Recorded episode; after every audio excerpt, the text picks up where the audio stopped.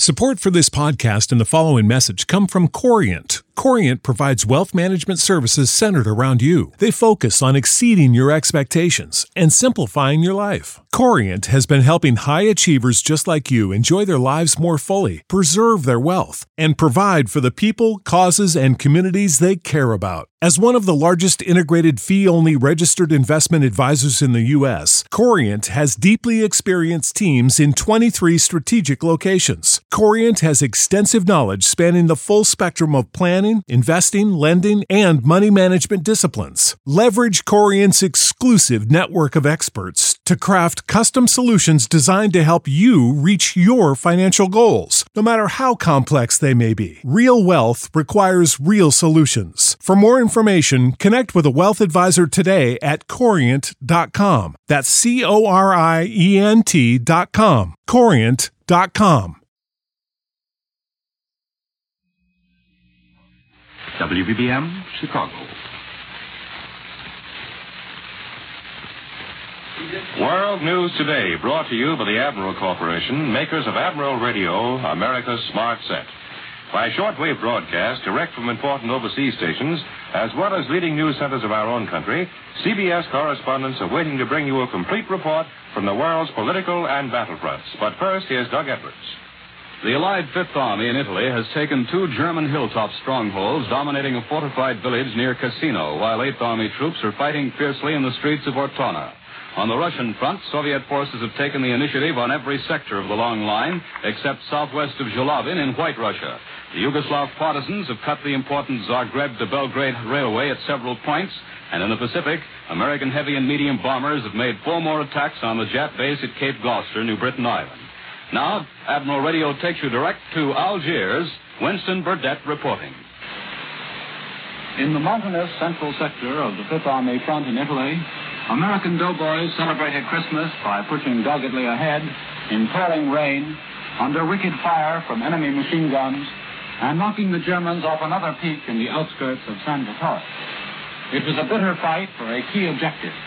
The hill the Americans captured is 1,400 feet high at the western end of the Sammucro chain. It directly dominates the village, which is the enemy's next stronghold on the road to Cassino, seven miles further up the valley. That is the only gain reported for Christmas Day along the entire front in Italy. Elsewhere, the Germans have fought us to a standstill.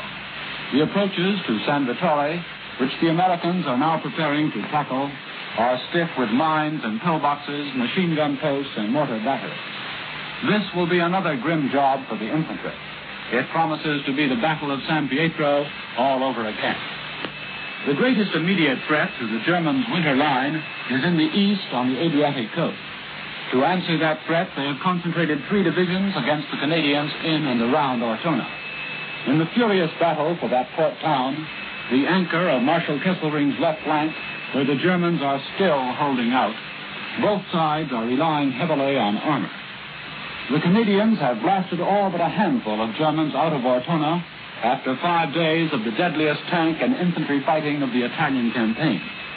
But that handful are still clinging to the northwest section of the town. The Germans have blown up all of Ortona's landing quays, just to make sure that the port will be of no immediate use to us once we get it.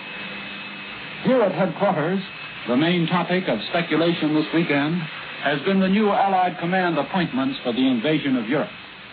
Those appointments are in themselves a significant comment on the way the war has developed in the Mediterranean theater. General Eisenhower will leave his command here to head the massive Allied offensive now in the making against Germany. Lieutenant General Carl Spaatz, until now commanding the Northwest African Air Force, will also leave this theater to head the entire American strategic bombing of Germany. General Montgomery will become Commander in Chief of British invasion armies in the United Kingdom. Of the top men in the Mediterranean theater, General Sir Harold Alexander is presently slated to remain as commander of the Allied armies in Italy. So the questions which people are asking here are what next in the Mediterranean? Will further Allied offensives be launched from the south? Will Italy be the springboard for something else? Or will Italy serve mainly as an air base to swell our bombing offensive against Germany? This is Winston Burdett at Allied Force Headquarters in North Africa, returning you now to CBS in New York. More news in just a moment, but first here is Warren Sweeney with a word from Admiral Radio. Next Friday will mark the third time our country has paused at midnight to look forward to a new year as a nation at war. Two years ago, we were a stunned nation, shocked at the treachery of a cowardly attack. Last year, a nation engrossed in seemingly insurmountable difficulties in the process of preparedness. This year, an entirely new picture is presented. Production problems have been solved. War industries, like the two great admiral plants, are turning out the materials of warfare in ever increasing amounts. Our armed forces, steeled in the fire of experience, are sending our enemies reeling back in the prologue of mightier blows to come. All these things we will see as we welcome the new year this week. A welcome, while it may lack the carefree gaiety of pre war years, will be marked with the satisfaction of a job well begun, a hope of a not too distant victory. The Admiral Corporation and every Admiral worker join in the silent resolve that the work so well begun shall continue until our enemies are blasted into complete defeat. But to you on the home front, Admiral has this assurance. Though completely engaged in war production now, Admiral, in peacetime, the world's largest manufacturer of radio phonograph combinations with automatic record changers, is today planning the conversion to civilian duties to the building of the new Admiral, America's Smart Set. Now, here once again is Doug Edwards. For Homefront News, Admiral Radio takes you to CBS Washington. Don Pryor reporting. It looks like a toss up today as to whether the railroad strike controversy will be settled or whether the government will take over the carriers. Right now, the argument is hanging on dead center. Two of the operating brotherhoods have called off their strike and are willing to submit to President Roosevelt's arbitration. The others, three, have refused and are still threatening to strike at 6 a.m. Thursday. Leaders of the 15 non operating unions are expected to meet at the White House tomorrow with management representatives, but nobody really counts on an agreement. The president will return from Hyde Park tomorrow, and if the strike threat still exists by Wednesday, the government probably will be operating the railroads Thursday morning. As for the steel strike, there's still no new information about it here, but plenty of worry. 40,000 men are already off the job, and the number is expected to jump to 350,000 in the next day or so. The unions blame the War Labor Board, which refused to guarantee that any agreement would be retroactive.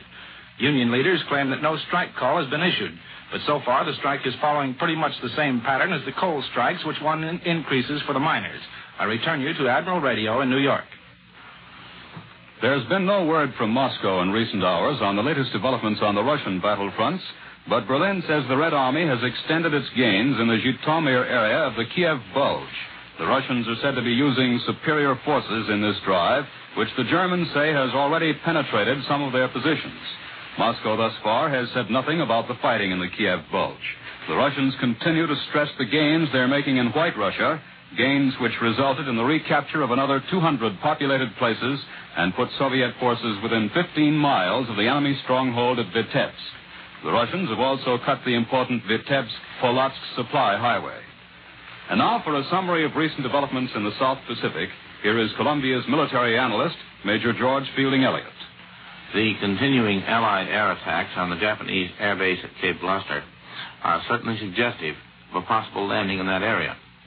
The Japanese appear to be unable to operate their air power from this base due to these continuous attacks.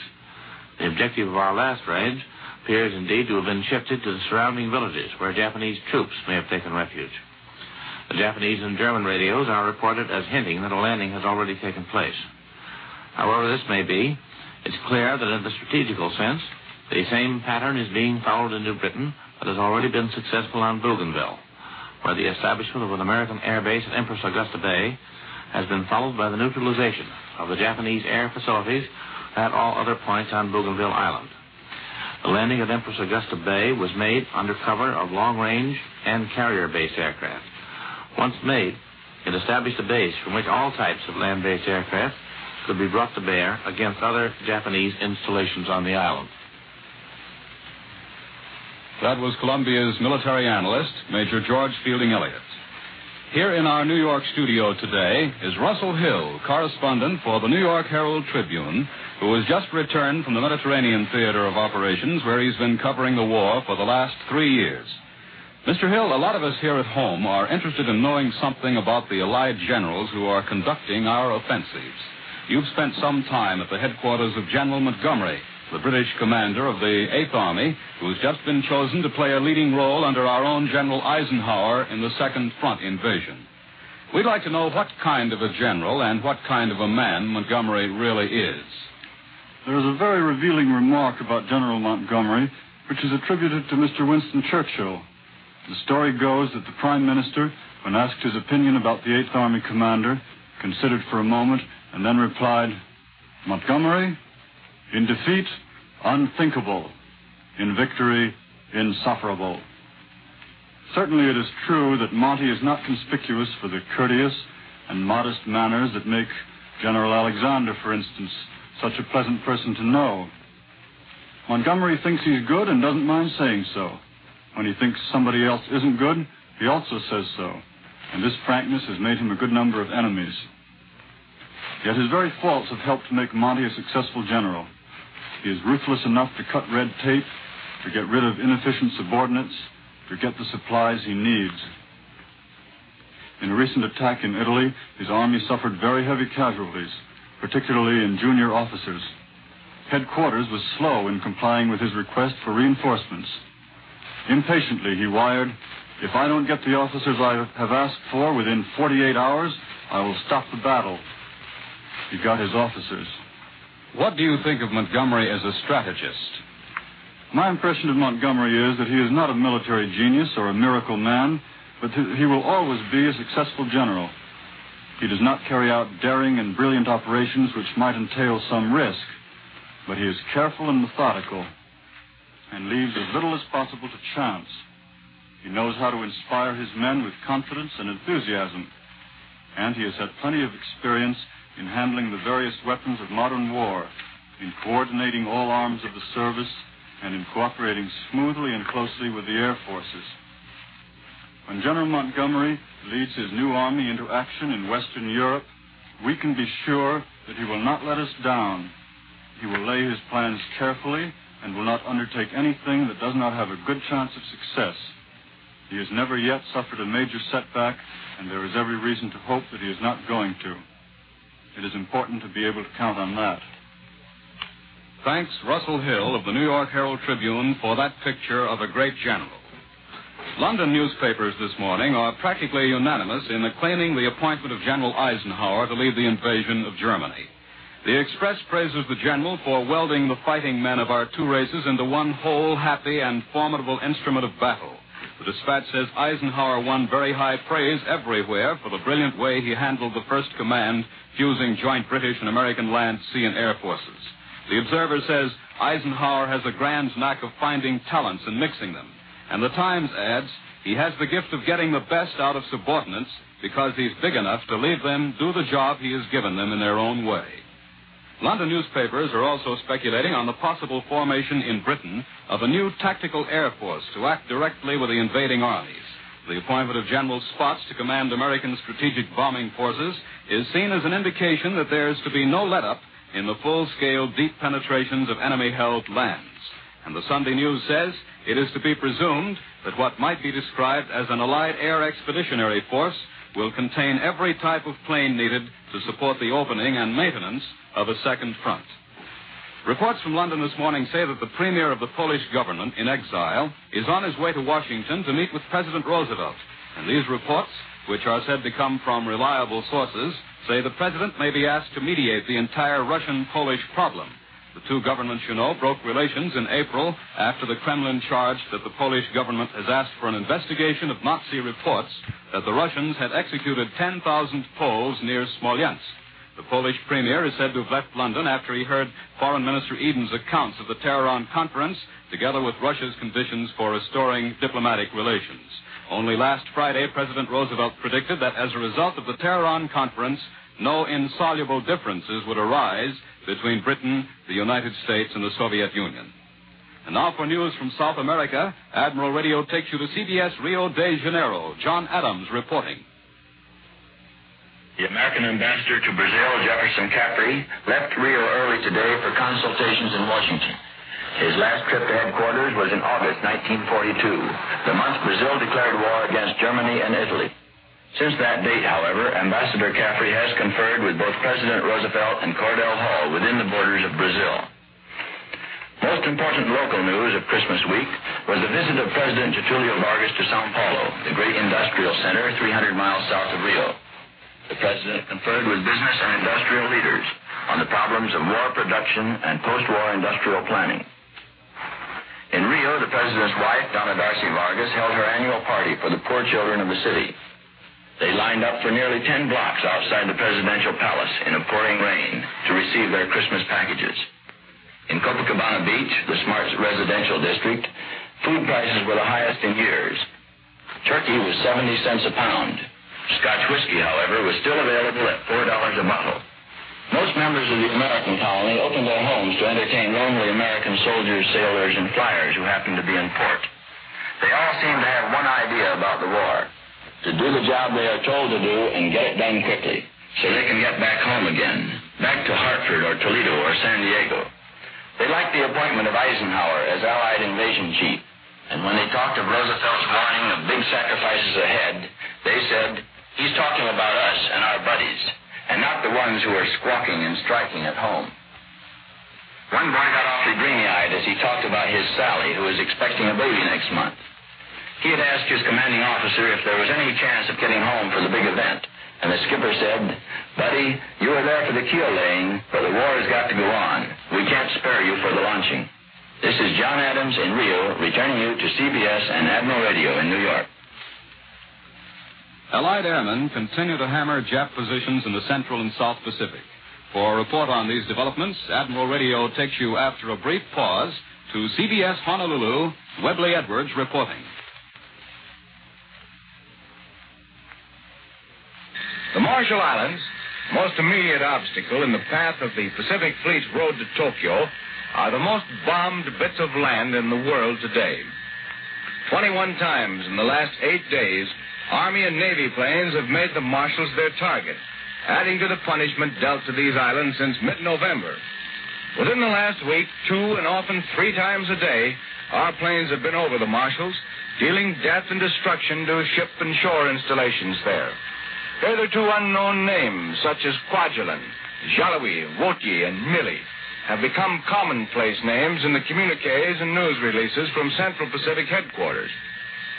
On the maps of the 7th AAF and of Fleet Air Wing 2, these clusters of coral atolls are hotspots marked for constant attention by heavy and medium bombers and fighter groups. In land area, the Marshalls are not important, but as airstrips and anchorages, flanking or obstructing the sea lanes to Japan, they are extremely important. And that is why these islands, in total area about the size of Rhode Island, are receiving the lethal attention of our Central Pacific air strength with such regularity. They are the forward group of stationary carriers the Japs have built up during the last 25 years as bastions for their hoped-for conquest of the Pacific and the world. Of all Jap-held bases, they are closest to our defense frontier here in the Hawaiian Islands. It has taken us a couple of years to establish our own bases near enough to them to give them a daily plastering. In the early days, our strikes were by fast moving carrier planes. And then we started moving toward them through our occupation of the Ellice Islands. And then more recently, through our occupation of the nearby Gilberts. The Marines at Tarawa gave us a most important airstrip there, from which our fighter and medium bomber planes could augment the attacks of the longer flying heavy bombers from more distant islands. In the middle of the day's news, bombings on Berlin and other key German cities, predictions of an offensive against the European continent, and tremendous gains in Russia, the Marshall Islands may appear as tiny bits of land in a vast Pacific, far from the ultimate objective of our Pacific forces, which is Honshu Island in Japan. But mark this they are 2,000 miles nearer to Japan from Hawaii, and that would be pretty good ground gaining in anybody's league. This is Webley Edwards at Pearl Harbor, returning you to Admiral Radio in New York.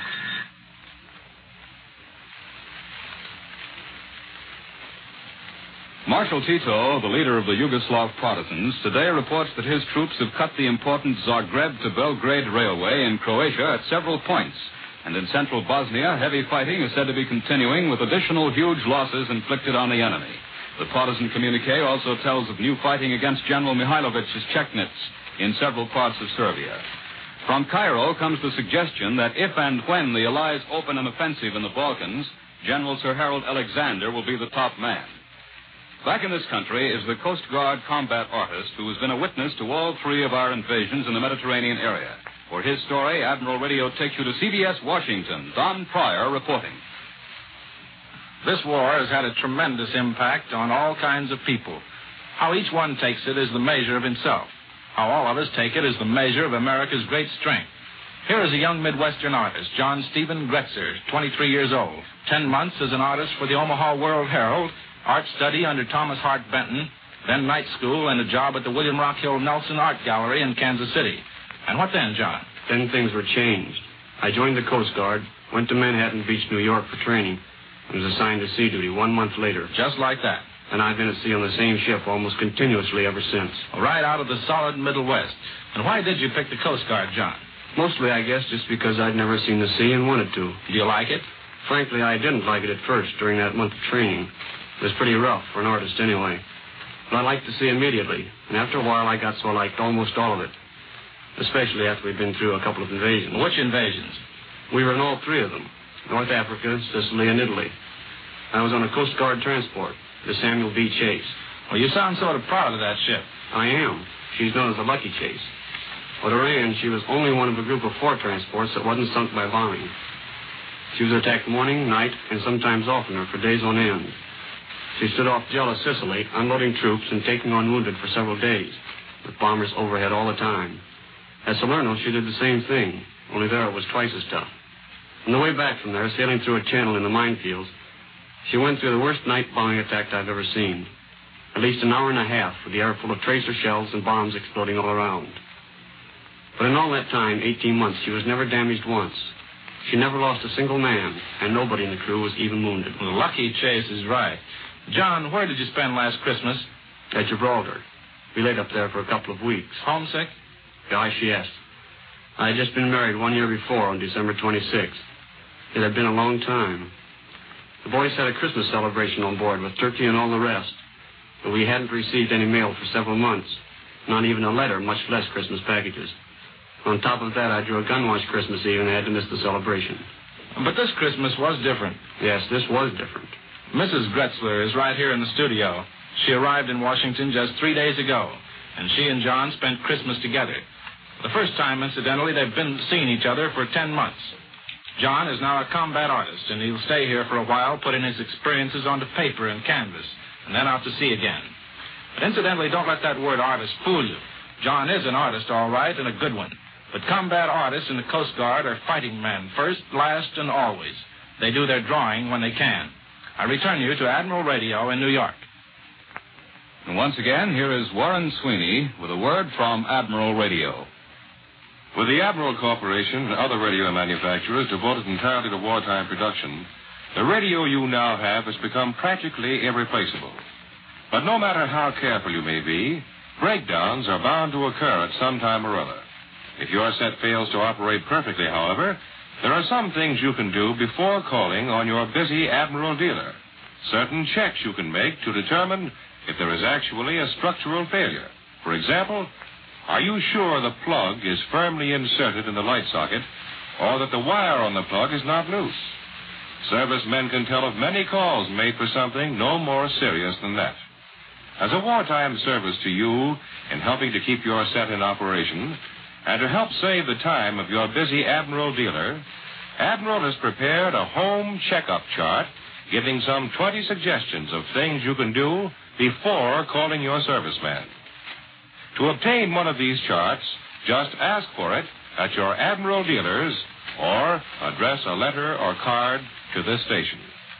The simple directions you will find on this chart may be the means of keeping your set in operation and may save you the expense of a service call.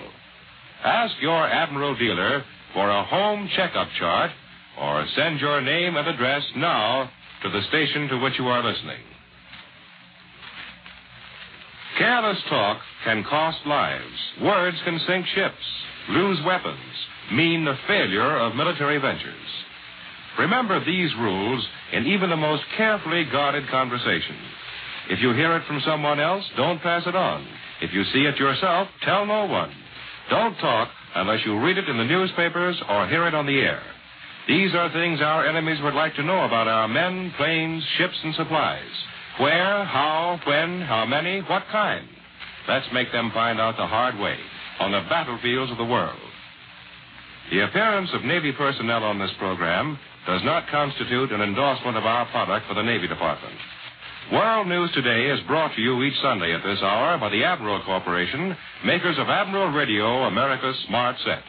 Be sure to listen again next Sunday when Admiral brings you World News Today by shortwave direct from leading news centers of the world. This is the Columbia Broadcasting System. The WBBM Air Theater, Wrigley Building, Chicago 11. Without the ones like you, who work tirelessly to keep things running, everything would suddenly stop. Hospitals, factories, schools, and power plants, they all depend on you. No matter the weather, emergency, or time of day, you're the ones who get it done. At Grainger, we're here for you with professional grade industrial supplies. Count on real time product availability and fast delivery. Call clickgrainger.com or just stop by. Grainger for the ones who get it done.